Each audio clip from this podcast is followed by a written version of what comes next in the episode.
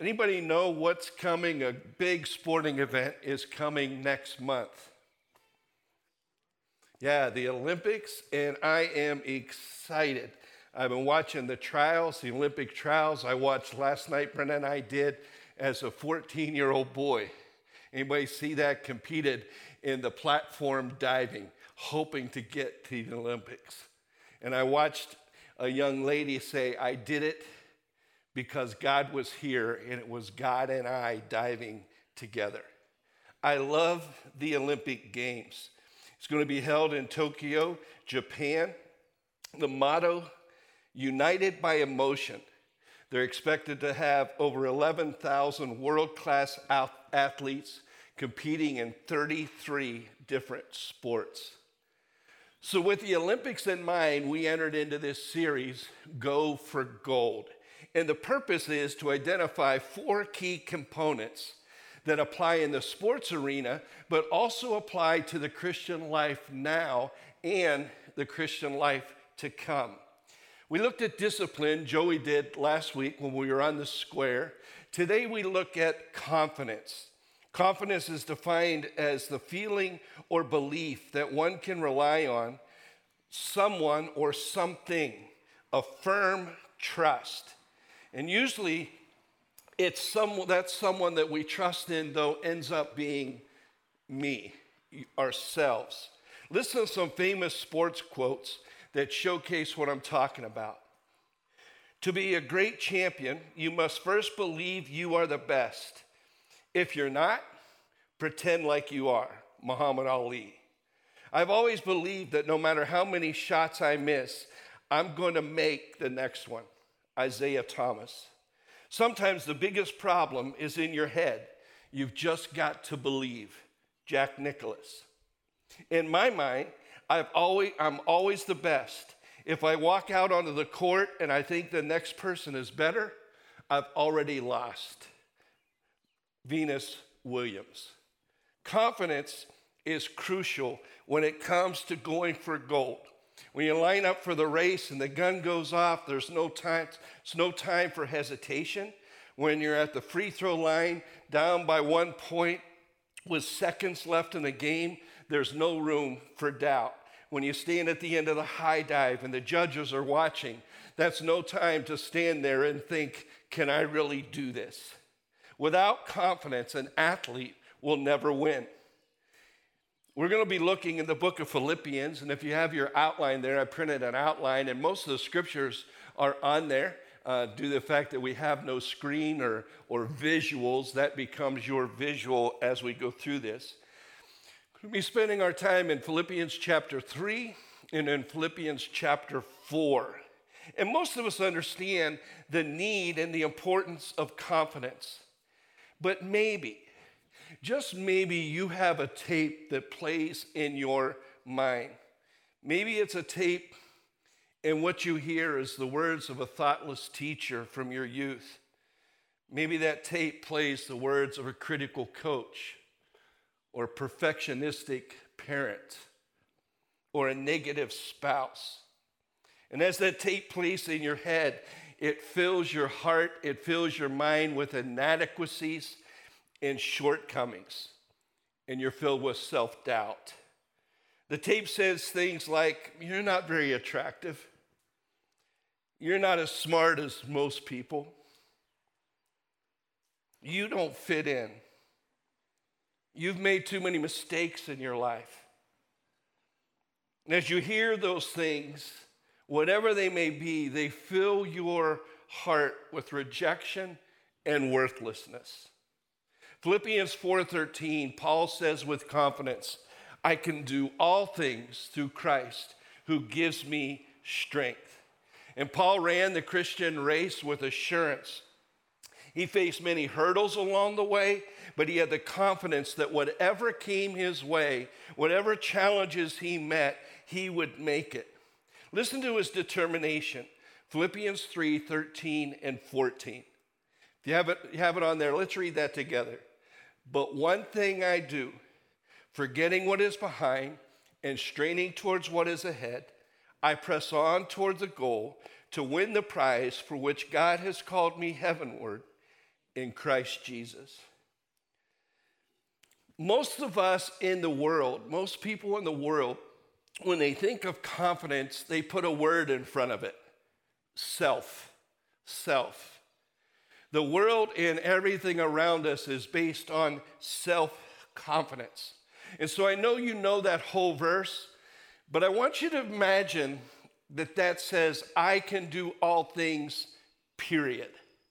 Because that's how many people understand what confidence is.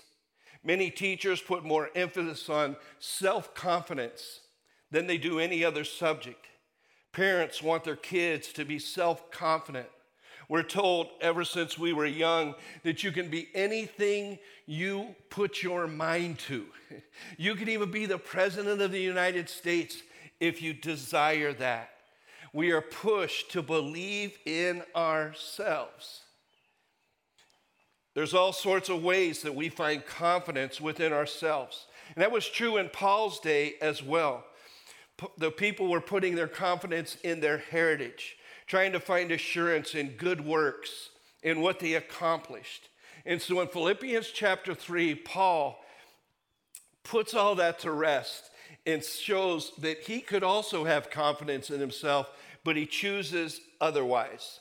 Philippians 3 4 through 6, he says, You think you've got reasons to be confident? Listen to this. If anyone else thinks he has reasons to put confidence in the flesh, I have more. Circumcised on the eighth day of the people of Israel, of the tribe of Benjamin, a Hebrew of Hebrews, in regard to the law, a Pharisee. As for zeal, persecuting the church. As for legalistic righteousness, faultless. He says, I'm faultless. Paul says, I got more reasons than any of you to be confident in myself.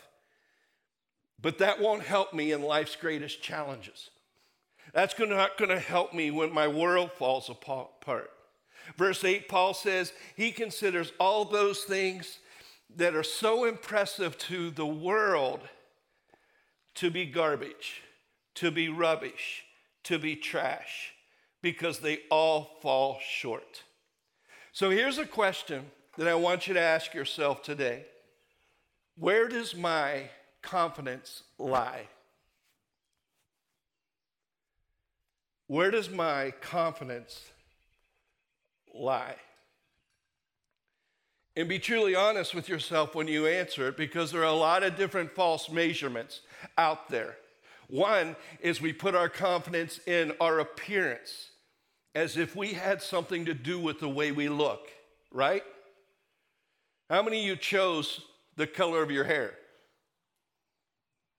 Oh, yeah, some of you can do that now. some of you can do that at birth. How about that? At birth. Yeah.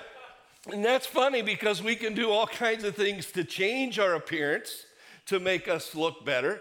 You know, we can tuck and pull and push everything these days or recreate things because we put our hope and our trust and our confidence comes from what we see in the mirror. Think about it. If tomorrow morning, I'm convinced of this, if tomorrow morning everyone in America woke up, looked in the mirror, and liked what they saw, was confident in what they saw, our entire economy would collapse. Think about it on how much our economy grows and moves because of our appearance and what we want to look like. And I'm all for if the barn needs paint and paint it, right? But that's not where our confidence should come from. Because sooner or later, your measurements are going to start to change, the wrinkles are going to come, the hair's going to go down the drain, and with that, so does your confidence if that's where your confidence lies. Another false measurement is acquisitions.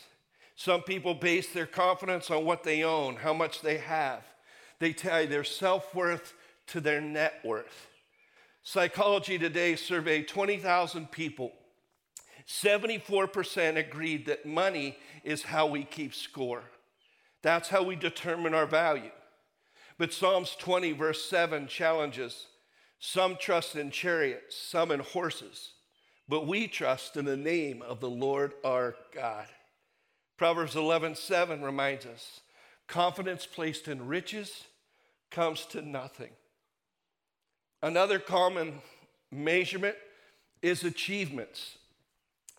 Paul points out that he was a Pharisee of Pharisees, and we set the bar high for ourselves. If I can just clear that bar, then I'm going to be somebody. From the time we're children, we're taught to value. Our value is tied to what we accomplish. If I make straight A's, then I'm special. If I score the most points, then I'm going to get the trophy. If I have the right letters behind my name, then I'm more important. If I have the right title, then I'm successful. Confidence from achievements lasts for a little while, but you always have to do more. You always have to reach another bar to keep that confidence moving. That's why pro athletes have such a high suicide rate because they reach the top of their profession and then what? They just can't stop. And when they do, they've lost what their confidence lied in. Texas, in the Texas Monthly magazine, they put an article about Dallas Cowboy former quarterback Troy Aikman. Aikman tells that after his first Super Bowl win, he didn't go out and party with the rest of the teammates. Instead, he went back to his hotel room and he sat there. And he reflected back to the time when he was a teenager. And he said, all, I thought all my problems would go away and be solved when I turned 16 and I could finally drive. But there I was, he said, at the top of my profession, at the top of professional football, and I found myself in a room alone thinking, now what? Now what? Job 9 23 and 24 says, The Lord says, Wise men should not boast of their wisdom, nor strong men of their strength, nor rich men of their wealth. If anyone wants to boast, he should boast in that he knows me, God says. Jeremiah mentions three areas there intelligence, physical ability, and money. If your confidence, my confidence, comes from our appearance, acquisitions, accomplishments, we will inevitably, inevitably feel insecure because compared to somebody else, you still haven't made it, right? Psalm 73 says, I nearly lost my confidence because I was jealous, David said. Sometimes I hear someone like Francis Chan speak. When I hear him speak, I, often, you know, walk away thinking, I am in the wrong job. I am not even close to that. When that happens, my confidence is not wrapped up in God. It's not based in Jesus Christ within me. It's wrapped up in Jeff. It's based on me. Well, we know the first part I can do all things, but it doesn't stop there, thank goodness. But the word that focused on there is I. Someone pointed out there are more than 2,000 self help books published every year.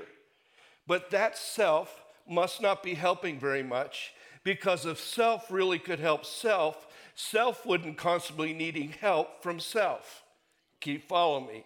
You can keep asking self for help, but if self can really help, it's not happening. Self is unreliable. Self will disappoint.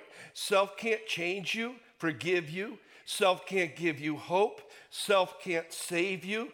If you could find the answers from self help, then our time would be better spent in Barnes and Noble than in worship. Self needs help from self. Not self needs help not from self, but from a savior. Self-help is an oxymoron. We can't do all things in ourself. But Paul says, I can do all things through who? Christ, who gives me strength. So it's not through ourself, it's through Christ that we gain that. Paul says His security was grounded and founded in his relationship with Jesus. Jesus provides us a confidence that's not dependent on winning a gold medal, a confidence that doesn't come from what we see in the mirror or the car that we drive. A confidence he provides doesn't come from self, but it comes from a relationship with him. Paul says in Philippians 3 7 through 9, but whatever was to my profit, I now consider loss for the sake of who? Christ. What is more, I consider everything a loss compared to the surpassing greatness of knowing Christ Jesus my Lord, for whose sake I have lost all things. I consider them rubbish, that I may gain Christ and be found in him, not having a righteousness of my own that comes from the law. As this has nothing to do with what I've done, not my accomplishments, but that which is through faith in Christ, the righteousness that comes from God and is by faith. Paul again, his confidence, his assurance was found in Christ. And that confidence allowed him to keep running the race even in the midst and during difficult circumstances. He continues in the verse just before Philippians 4:13. Philippians 4:12 says this. I know what it is to be in need. I know what it is to have plenty.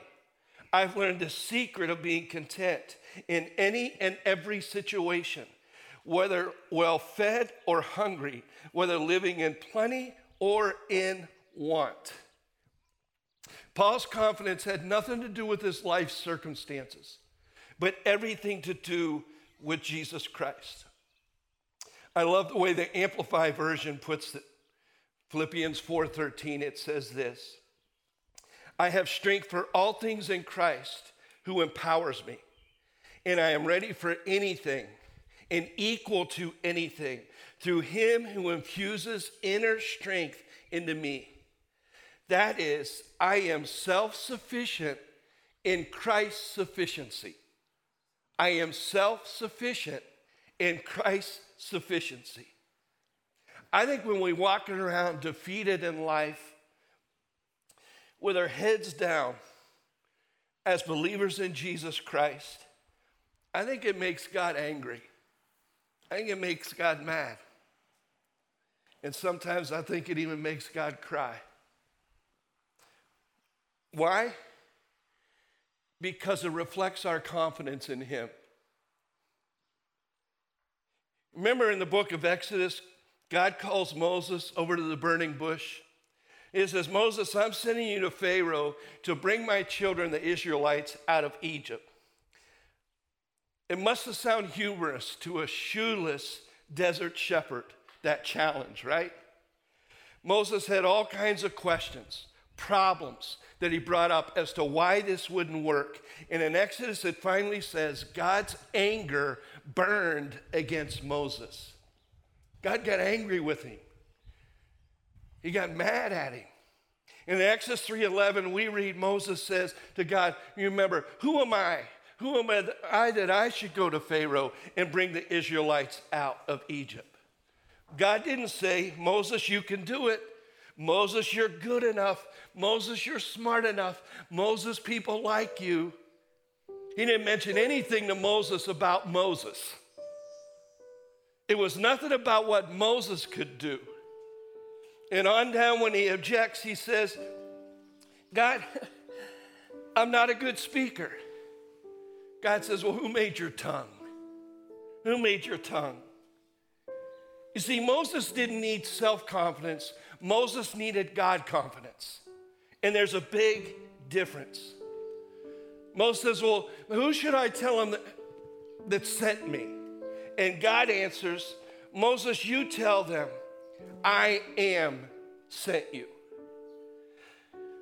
You tell him I am sent you. And Moses gained confidence in the great I am.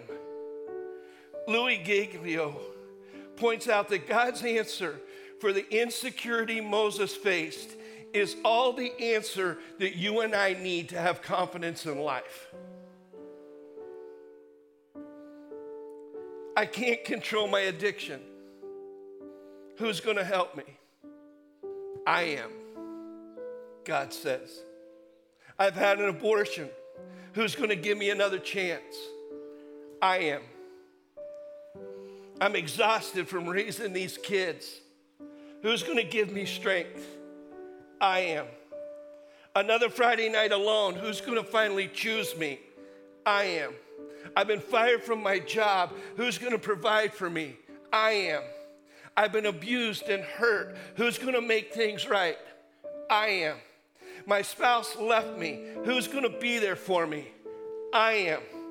My world is a mess. Who's going to make sense of it all? I am.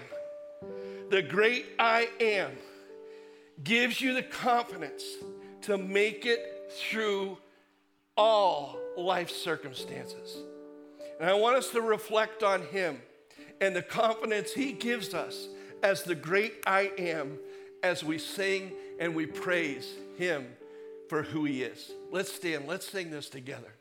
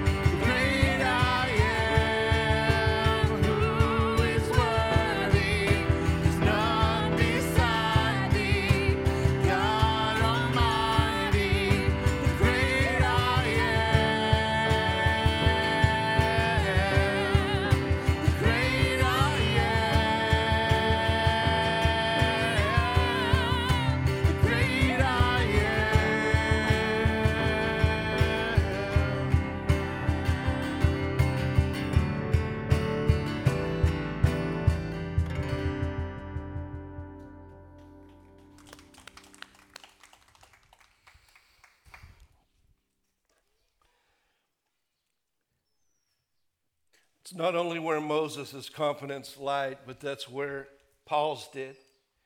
He was able to keep on running. His confidence was based in Jesus Christ.